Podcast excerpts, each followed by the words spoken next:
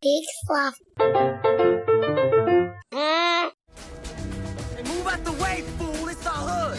Now put the gun down and there won't be any trouble. Oh, man, please. I'm about to smoke you like a blunt.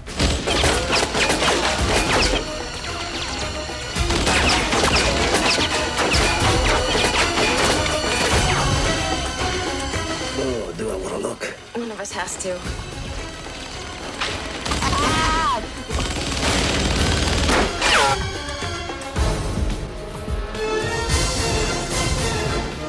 I'll be damned.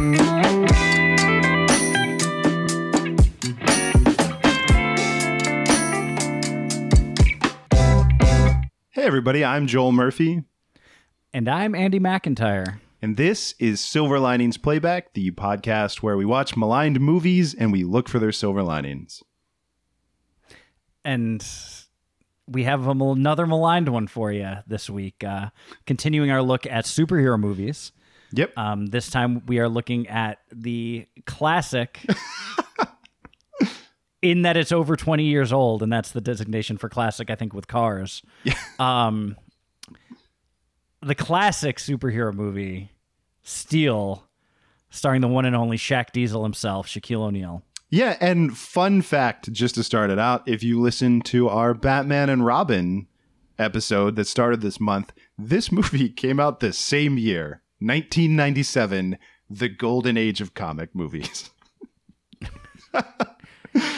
Yeah, there's no other way to look at it except to say that it's the golden age of comic book movies. Which I do look. Um, I, I want to say at the top, I feel a little bad for this movie because that movie made a lot more money than this one. They both are considered to be bad movies, but this one is also uh, distinctly a box office. Uh, you know, this movie lost a ton of money, yes, like insane. Like it, it, I think it didn't even make back a quarter of its budget or something Yeah. like ridiculous. No, like it it's was- like really bad. yeah, Um, and it's not a good movie. Just to start with, it's it's bad.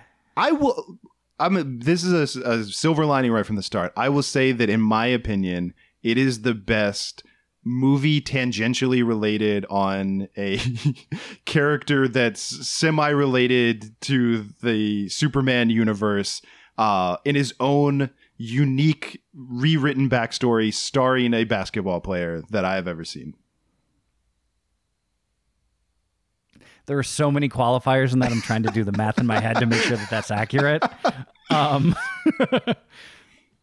yeah, uh, this it it takes like a, a character that was in terms of comic books very new in relation to how, when the movie came out. Yeah, because You figure that yeah, John Henry Irons came out in 91 with right after the death of Superman.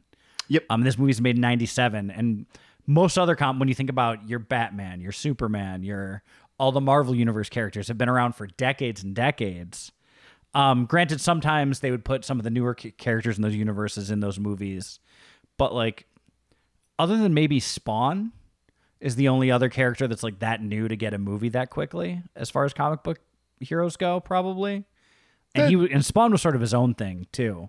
Um, Well, we you know, did- separate from Uh, we did talk about League of Extraordinary Gentlemen, which was being made simultaneously with the comic. that is true.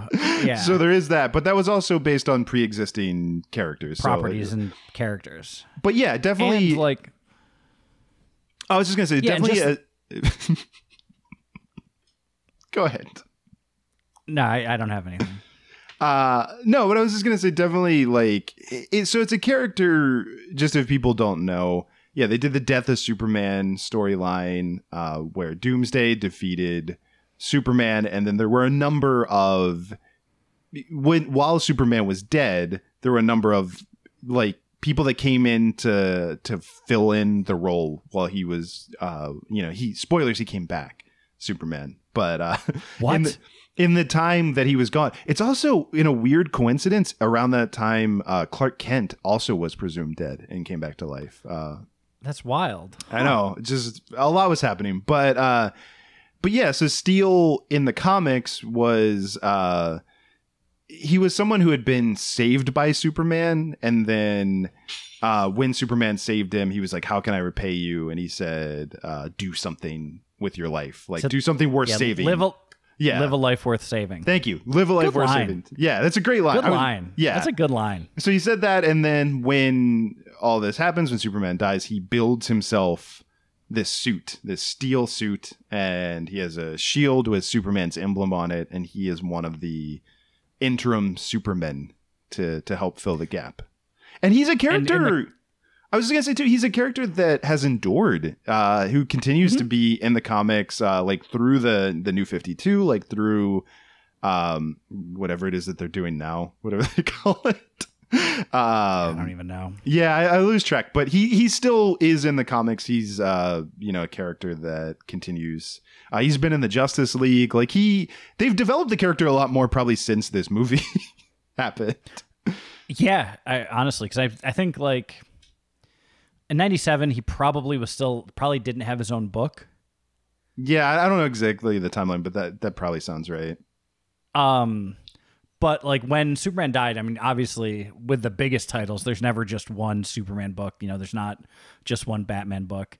Um, and that was sort of that was sort of a cool thing in the comics when they took like these four new Supermen and used them for each of the like Superman books. How Steel became the centerpiece of like the Man of Steel books, and Yeah, you know, lat like Action Comics was I think the Eradicator one, and so on, and you know they did they did things like that. Um, but yeah, like this is a, he's he's a character that, uh, in spite of this weirdly like unrelated to the DC universe at all character. yeah. The Um, the this movie is kind of confusing as to what exactly is happening. So obviously this is this is pre MCU. This is pre even the idea of um building a, a cinematic universe really uh, with all your characters connected. Uh, because there's also, I mean, again, uh, Batman and Robin came out the same year. There's a line in that movie where Batman says, "This is why Superman works alone." Uh, but then in this movie, there's a Batman Forever.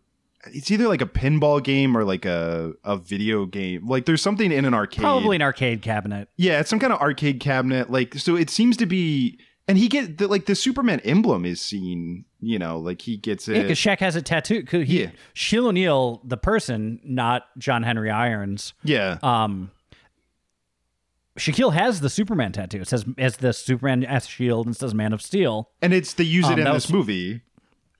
and he's yeah and um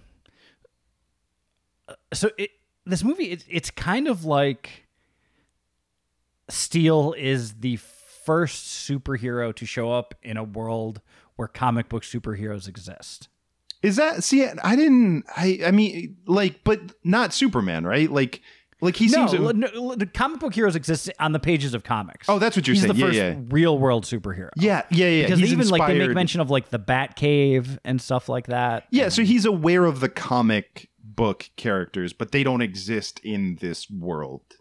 Is what it seems to be. Yeah. right that there are no superheroes outside of fiction Yeah, and it, but it's a, a lot of the comic book backstory was not used. Like they kind of redid his backstory and and changed a lot around. Also, his partner in this is kind of loosely based on Oracle, but pretty much by loosely based, like she's in a wheelchair and she provides surveillance for him. surveillance and guidance yeah But the whole backstory, everything else is is different. The circumstances but it's not Barbara Gordon. and it's not Barbara Gordon. I don't want to keep talking about Batman and Robin, but second movie to like not actually use a Barbara Gordon backstory in 1997, uh, but to use a Barbara Gordon character. a trope often related to Barbara Gordon, but not actually Barbara Gordon. yeah, Um, yeah. So, um, basic plot of the movie, just really quick. Uh, Shaquille O'Neal is part of a elite military unit that designs new special, um, non-ammo based weapons, for lack of a better word, uh, whether lasers or sonic weapons or whatever. Um, Judd Nelson is one of his uh, crew members and is evil, like super evil. Yeah. To the point that it's unclear how he made it as long as he did. He he doesn't seem to hide his evilness, but he's clearly worked his way up the ranks of the U.S. military prior And I like to to, the think beginning. that it's it's John Bender all grown up. Oh, for sure.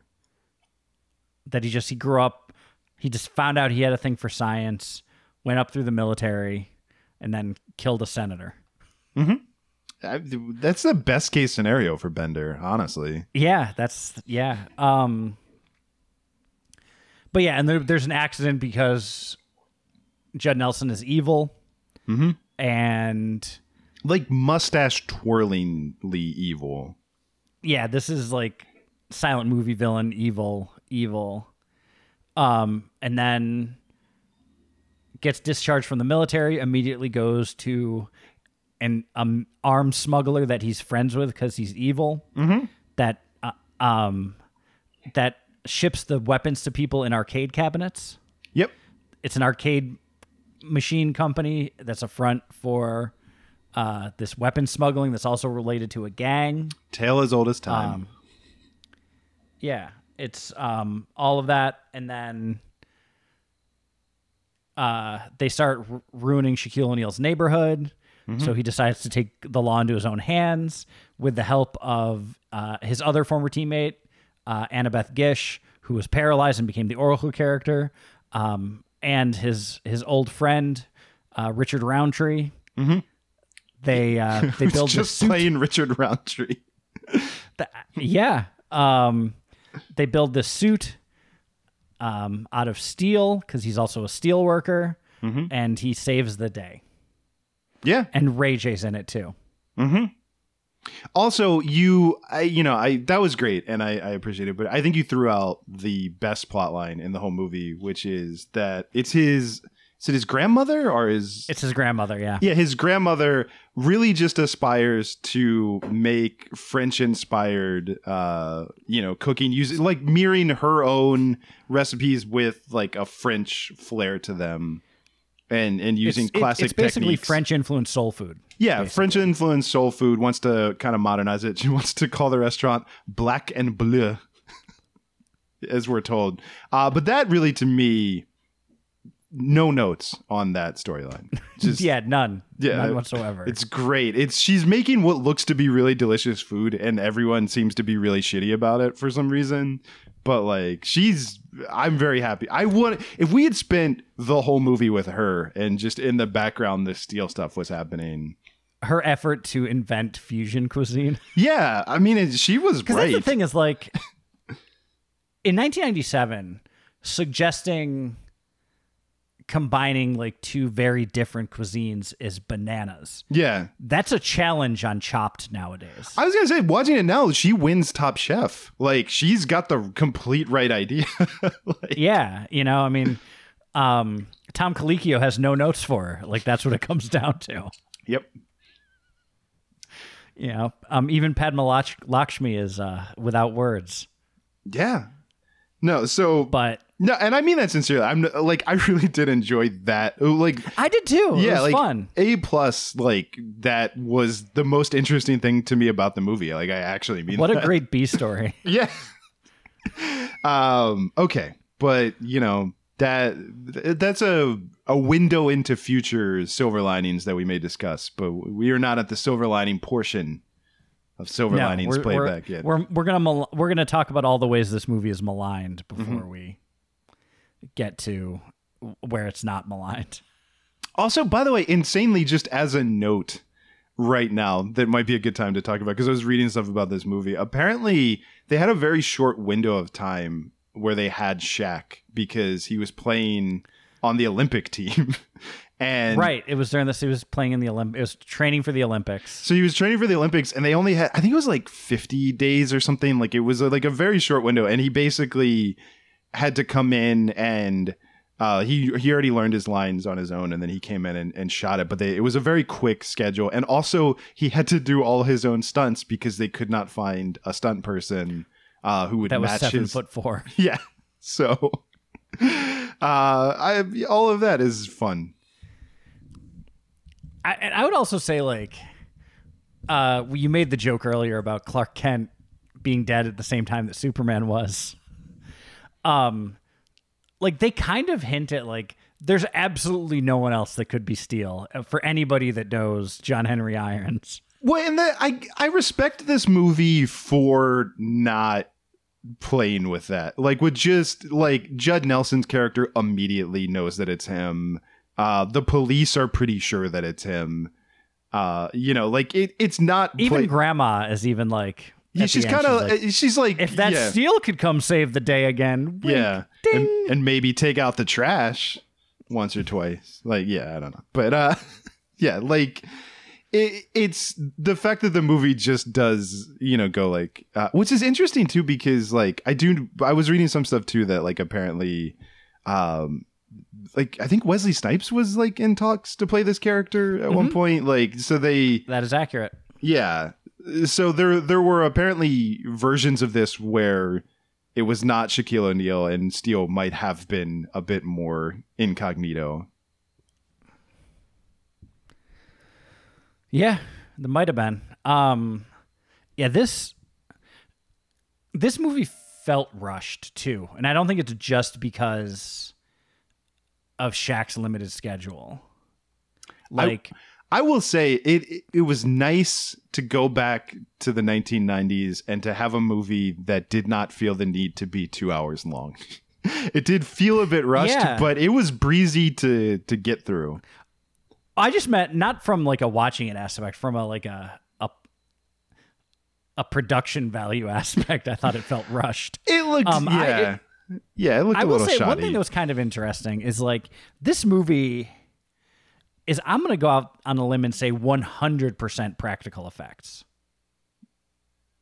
I mean, I'm skeptical of that I mean, just probably because like the lasers. I was gonna but- say there's probably some, but like I would say mostly special or mostly practical effects sounds right. Um, I mean, obviously there's some camera tricks and things like that, but like, like no CGI, like almost at all. Yeah, that sounds right. Um, yeah, I will say like from a writerly, productionerly, whatever point of view, the fact that he doesn't become Steel until almost 49 or 50 minutes into an hour and 23 minute movie is kind of a problem. like they could have gotten there quicker I- I'll give him this had him though. Steel a little more. I'll give him this though. What's the very first thing you see in the very first shot when the movie opens? You know what it is? Steel. Steel. You see Steel right away. So they deliver on their promise from second one that there is steel in the movie. Now the character of Steel takes 40 minutes to get to, but Yeah. Um but he's basically this like Batman Iron Man hybrid is basically how they play Steel in this movie. yeah, he's kind of Iron Man in the beginning of the first Iron Man movie Iron who Man. who made his own suit uh, in a cave with scraps as uh, as fa- cave from scraps. Thank you. Uh, as Jeff Bridges told us. But uh, he's kind of that Iron Man, the like, you know, very like DIY suit that doesn't have all the the robotics and such. It has some. I mean, it it Well, he has the actual like sledgehammer that has multifunctions. well, and also the suit itself can be a giant magnet, which it is several times in this film. Yeah. So it, there's that. And he has the steel cycle.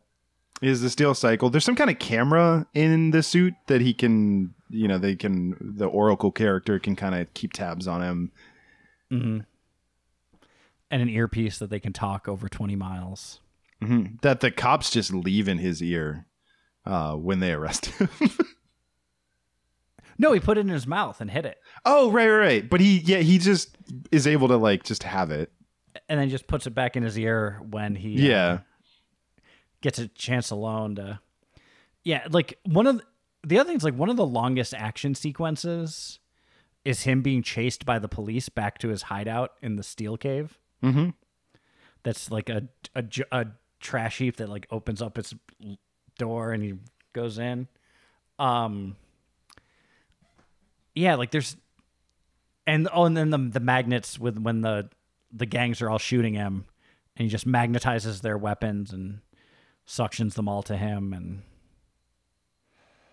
then there's the showdown with uh with Judd Nelson and every stereotypically evil group in the world comes to that It, it is. Pretty identical to the opening of the first Naked Gun film. The the sale that he's having that we just pan around to like, yeah, there's like there's some Nazis, like there's you know, There's yeah, there's neo Nazis. Yeah. there are like um, Arab terrorists. Mm-hmm. There are, uh, I think, the Irish Republican Army or like Yeah. Irish type anti-government terrorists. There's the mafia. There's I think like either the triad or the yakuza. Like it's all of them. Yeah, they're all just there to buy weapons or to rent weapons. He's very clear about that. Judd Nelson. because he's yeah you don't own them because he holds the means to charge up the weapons because they don't have ammo that you can buy you Mm-hmm. need to buy like the the, the, the apple cord the plug you need to buy from him yeah, essentially he's just the you know. Yeah, it's, it's just he's gonna keep upgrading them at some point. Yeah, if your your weapons are too old, the operating system is too advanced, and you can't really. And they start slowing down the battery to get you to buy a new gun at some point. right And you can't plug your Um, headphones in anymore without you know a dongle to adapt them. right you know little things that only an evil madman would impose on people to I mean, only just a supervillain would think to do something like that to their customers. Yeah, no, for sure. Yeah, that's um so Shaq wins the day Yeah, by by making a free throw. look yeah he he he sure does. They that it's really funny because i remember that i had seen this this movie before you know like in the 90s i guess. Uh or probably when it was on i did not see it in the theater. I think i saw it it was on hbo at some point. Uh but that was really the only thing i remembered is that there was a whole plot line about the fact that he can't make free throws. And like i actually in my mind it was bigger but it is just one scene where yeah he's him and his uh his brother it's uh Cousin, cousin yeah him and his family member are like in a room Ray J, him and Ray J. him and ray j are in the room and a grenade is thrown in there and to to save them he has to throw the grenade through a hoop that is equivalent to making a free throw. And he says practically to the camera i can't make these. And then and they establish it in the movie universe too, because there's every time you like you know try to like sink a basket and Yeah. the trash or whatever, just no it's it's it's well threaded i think like yeah they Uh, because for those of you that aren't fans of uh, the 90s and the NBA, uh, Shaquille O'Neal, while undisputably one of the best centers to ever play the game, notoriously bad at making free throws. Yeah. And so they worked So that yeah into the movie. yeah You know, he was a first ballot Hall of Famer, three time, four time NBA champion, uh, couple time gold medal winner, but couldn't make a free throw because he was seven foot four and could dunk from wherever he wanted. yeah he didn't need to like he was like he um he was like an NBA Jam character come to life in a lot of ways. yeah Um, if you watch uh the ESPN thirty for thirty about it's- I think it's called This Magic Moment about him and Penny Hardaway, uh, just watching some of those old clips, like he was unreal the stuff he was doing on the court, just yeah dunking on everything, destroying everything in his way.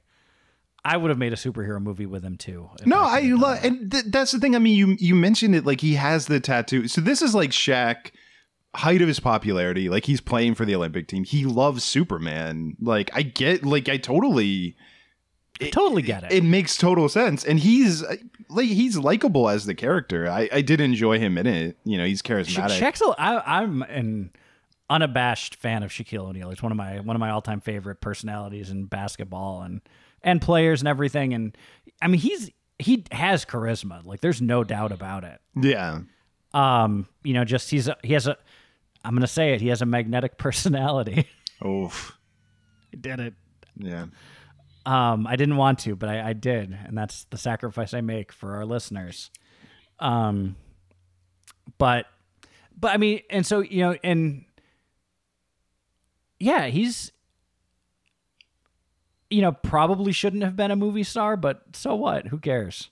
I mean, and also it's '90s movies, so why not? Like there's Yeah, why not? There were you know people not as charismatic and not as good leads. Uh, sorry, we all convinced ourselves that John Travolta was doing good acting in the '90s. So you He was know good in Pulp Fiction. he's great in Pulp Fiction. It gave him an entire you know sec- Second career. second career that was not good. That was there's a lot of not good. That's true. We could Look we could forward to a John Travolta month. Well, that might be something coming up. Just wait till we do Broken Arrow. I can't wait. Oh God. Uh, but oh man. Uh, but okay. So we got we got a little bit of time before we pivot to the good. I I, I don't know how to even really tackle this well, but I don't think this movie should get a pass on its 90s depiction of someone in a wheelchair and whatever they're doing with Oh no, we can't can't do that. No. no, no, like no, no. it's oftentimes feels like some kind of very special episode of something uh there there's a point early on when she's first in the wheelchair where she doesn't want to go outside and Shaq picks her up and carries her outside and everyone cheers which don't do that. That's Yeah, don't do that. that's very bad and not okay. Like Never just in general, no. You know, paralyzed, not Able to walk, yeah don't pick people up and carry them if they don't want you to never pick someone up without their consent. No, Like not good. And also, I don't. What it, everybody else maybe stop him. Don't just cheer that. yeah. Uh, so that's that stuff's not good. A lot of like, I think she says she asks him to be her legs at some point, which is like a very, you know, like Yeah. there, Um, there's a lot of not great stuff. I. I don't know. I, I don't know. God, how, there's this one moment, and it, it's it's also so very special episode. Uh, when it's Shaq's first visiting Annabeth Gish in the hospital. Sparky is her character's name, and she's like, you know, when I'm back on my feet again, and the nurse gives this like no look Yeah. at Shaq, yeah. And there, and there's Shaq's like, just like, Eee. There's also like whatever happens at the end where like her chair like makes her stand straight up so she can hug him or I don't there's a there's a lot to unpack that yeah. I will say it doesn't count as a silver lining, but I appreciate that they had they were just friends and it was never pushed as a romantic relationship. yeah That was sort of a nice thing. I look I I'm maybe not the most qualified to, to you know like I I would defer to other people's opinions on this who who have more but like I did at least like that at the end. She had some weapons on her wheelchair and like was contributing to the final battle and wasn't just uh someone that he had to save. Like I you know I Yeah. again it's very 90s but like I I appreciated the effort to you know in that stuff. Um but yeah the character overall eh, it's it feels very dated i guess i'll put it that way Yeah, and I mean I will say that like nowadays for people that you know um have to li- have to live their lives in in you know wheelchairs and things like that, it is a pretty standard feature for the chair to raise up so that they can like reach things on higher shelves. Like that's a pretty common thing and maybe in the 90s that was revolutionary new technology, but yeah it's just there's just a way that scene is presented that that just feels kind of odd Yeah. Um I mean there's just a lot of just like it has every 90s cliche you could imagine. oh yeah no Um, it, it, and it feels like on just overall it kind of feels like a tv movie like just i think that kind of 100%, like speaks to everything like storyline wise production wise like it just it doesn't feel like a a big you know budget Hollywood production. hollywood production it feels very No. like tv movie Yeah, I there's I I felt that watching it the whole time and it's not just cuz like the tech, you know, the special effects are dated or anything like that. We've watched this is now the third 90s movie that we've done. Um well no, fourth cuz episode 1 was in the 90s. oh that's true So, um, this is the fourth 90s movie that we've discussed, and it's the 90sest. oh for sure Um, yeah, it's definitely the '90s-est. All right. I I don't know. Is there anything else you want to? I got one more thing that I want to get off my chest before we try to find silver linings. But I want to. Is there anything else you? want? Say yours. I think I have some other things too. Okay. I just look. You, you cast Richard Roundtree. He he famously played the character of John Shaft. I understand that you want to maybe have some fun. I mean, it's certainly a world where why not wink at the camera? You know, I, it's not like it's gonna break the reality. But when he gets his weapon, which is is you know because his name is John Henry, they give him a hammer that's also uh, can be used uh, for a variety of things. But it's you know Sparky is giving John Henry the hammer, and Richard Roundtree is there, and they ask him what he thinks of it, and he says, "I especially like the shaft." Okay, what a weird thing to say.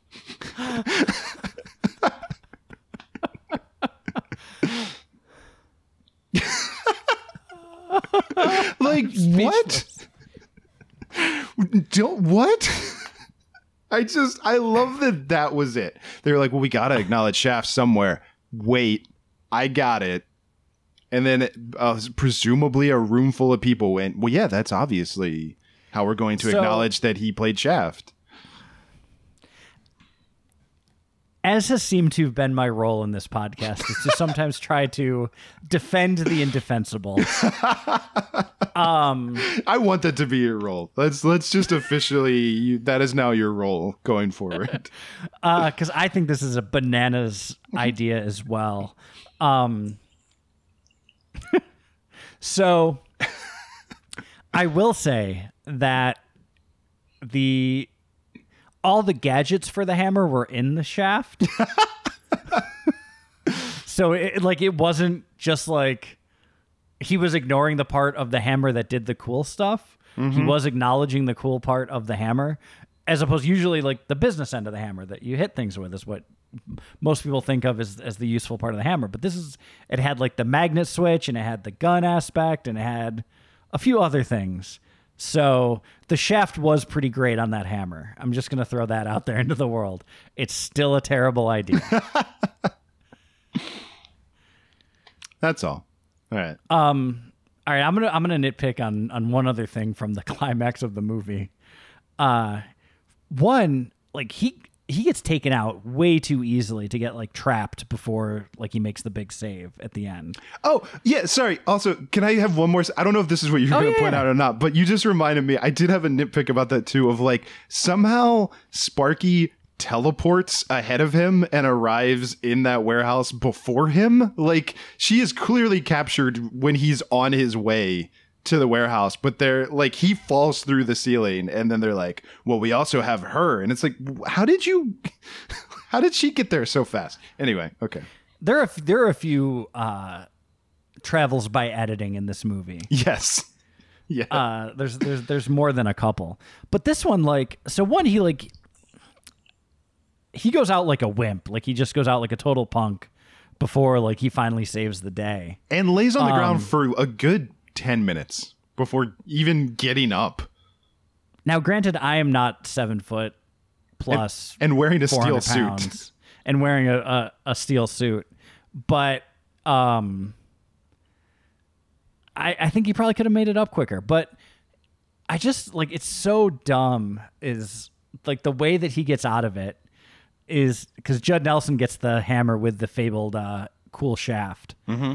And the way that Sh- Shaq gets out of it is by saying well whatever you do don't turn the red knob Oh, you know, don't push is- the red button It is Bugs Bunny, Elmer Fudd levels of reverse psychology that he is employing to be like, yeah, well, I mean, go ahead, use the weapon, but don't use the red switch on it because that's for real men and you're not one of those. So, when it's been established that all Judd Nelson's Snidely Whiplash esque character wants to do is push things beyond what is the safe recommendation. Like that's the first thing he does in the movie is push like the sonic disruptor past it, and that leads to the death of a senator.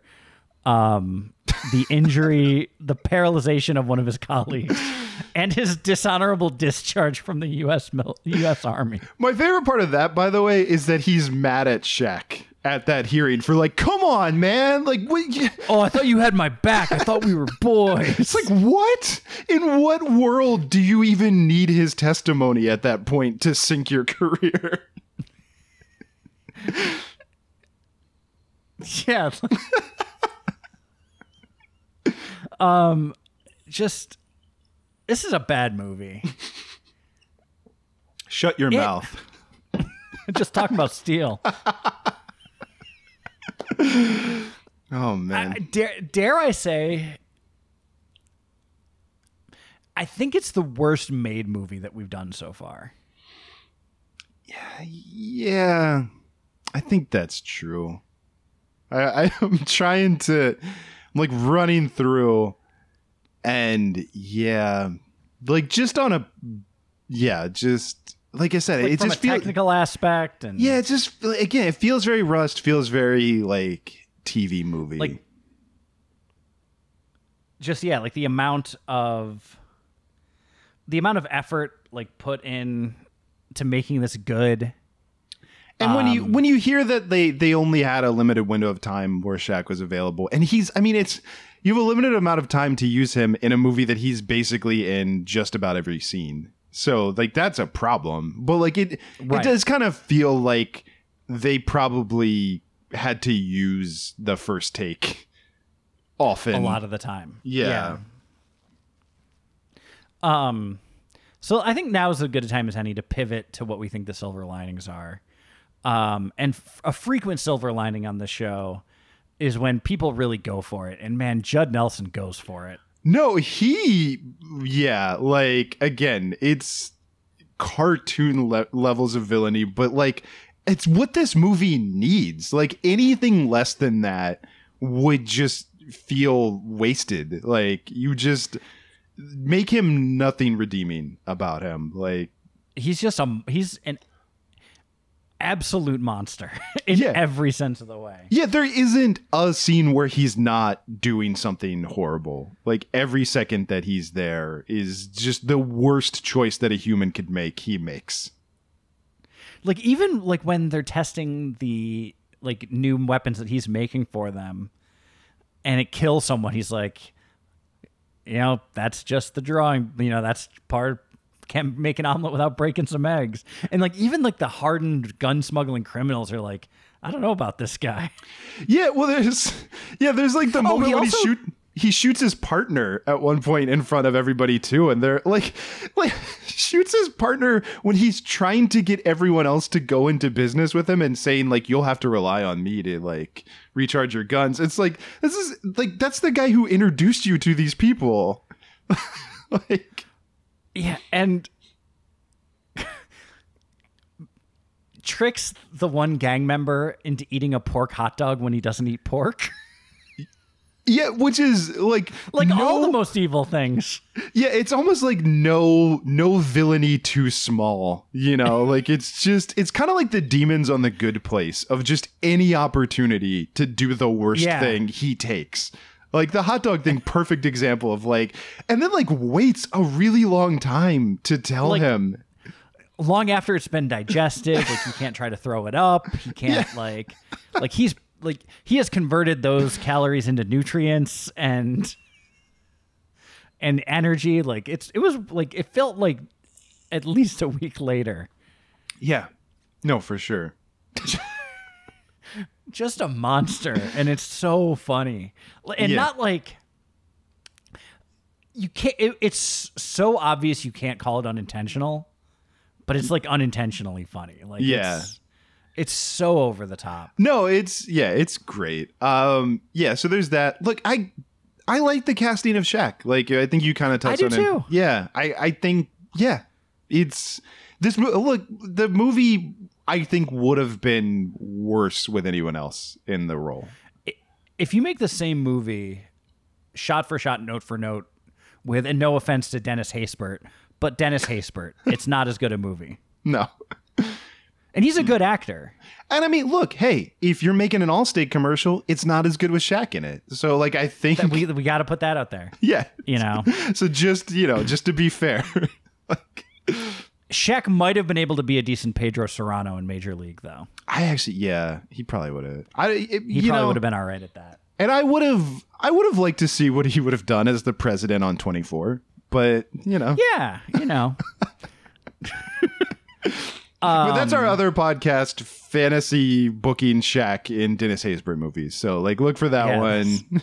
That's coming on the Peak Sloth Podcast Network uh, any day now. It's called Shacker Haysbert. Who'd have been better? yeah. You know, like what? What if Dennis Haysbert played center for the Orlando Magic? Maybe they beat the maybe they beat the Rockets in '96. Who knows? We're gonna look at it though, like that. We're really gonna break we're it gonna down. we're gonna do a deep dive and we're gonna explore. Um,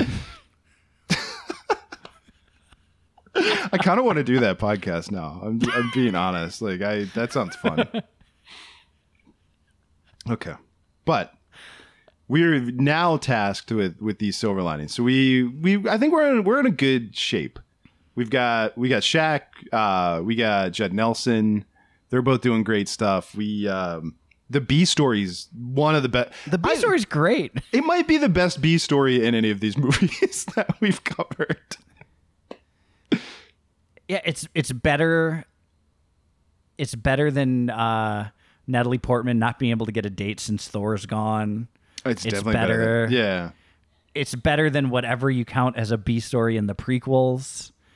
Um, Yeah. Um, it's be- it's better than uh, Matthew Broderick and uh, his love interest in Godzilla trying to reconcile. yep. It's Yeah, better the, than all those. It's the best B story. It's the best one. Yeah.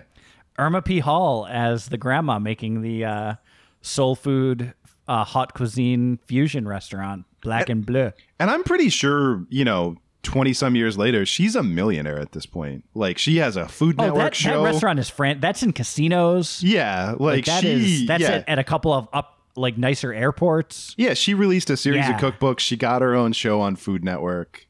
Like she's she's 100%. thriving. Yeah. If the, if that was the world we actually lived in, she is.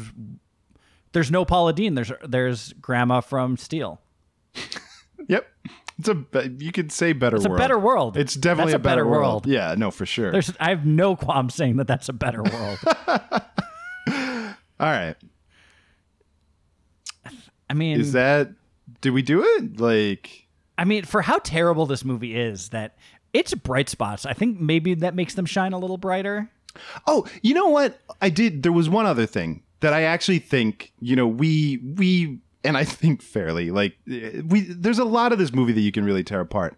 The segment that I did really like, that I thought as just one isolated uh, part of the film that I did really enjoy. That actually, and maybe this is a lofty comparison to make, did actually kind of remind me of the scene in Spider-Man 2 when uh, Spider-Man's mask comes off on the the subway fight, and like everybody decides to to just like we won't tell. You know, the kids like give him the mask back. Like I liked the whole.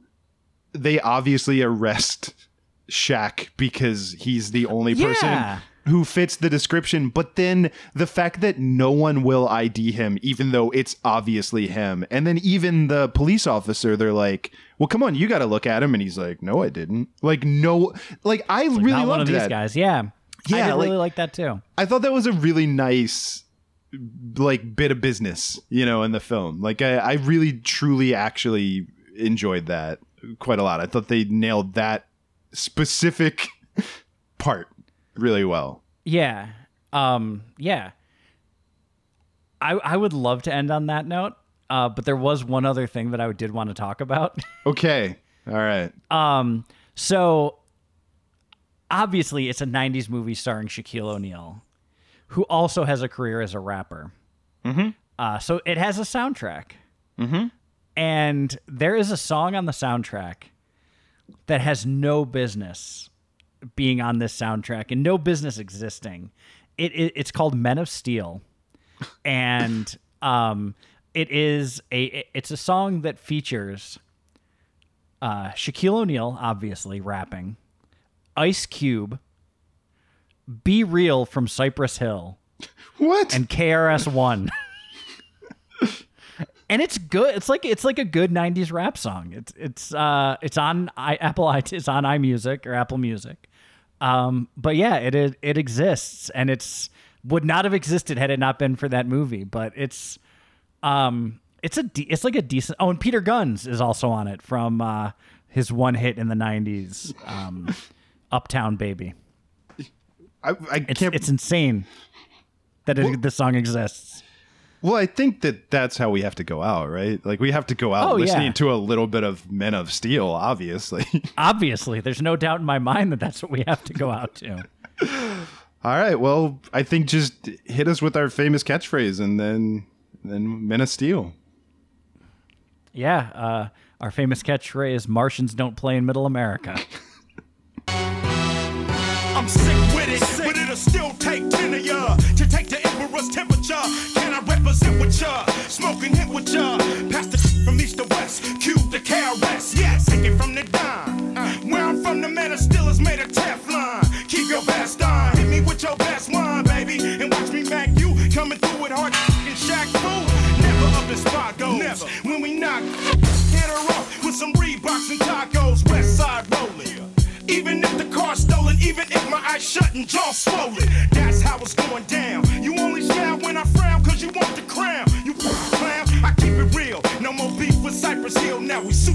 super making super ends. West side. Many know that Shaq made of nails, but did you know that Shaq made of steel? Feel me? No matter what I do, the Billy is gon' flourish. Big rich like a bus full of Japanese tourists. Silver Linings Playback is a production of HoboTrashCan.com. If you enjoyed the show, please rate or review it on Apple Podcasts. Hear more great shows on the Peak Sloth Podcast Network, like this one. Hey, this is Chris, And this is Joe from the Curioso Podcast. and we give our stamp of Curioso approval to the podcast that you're listening to right now.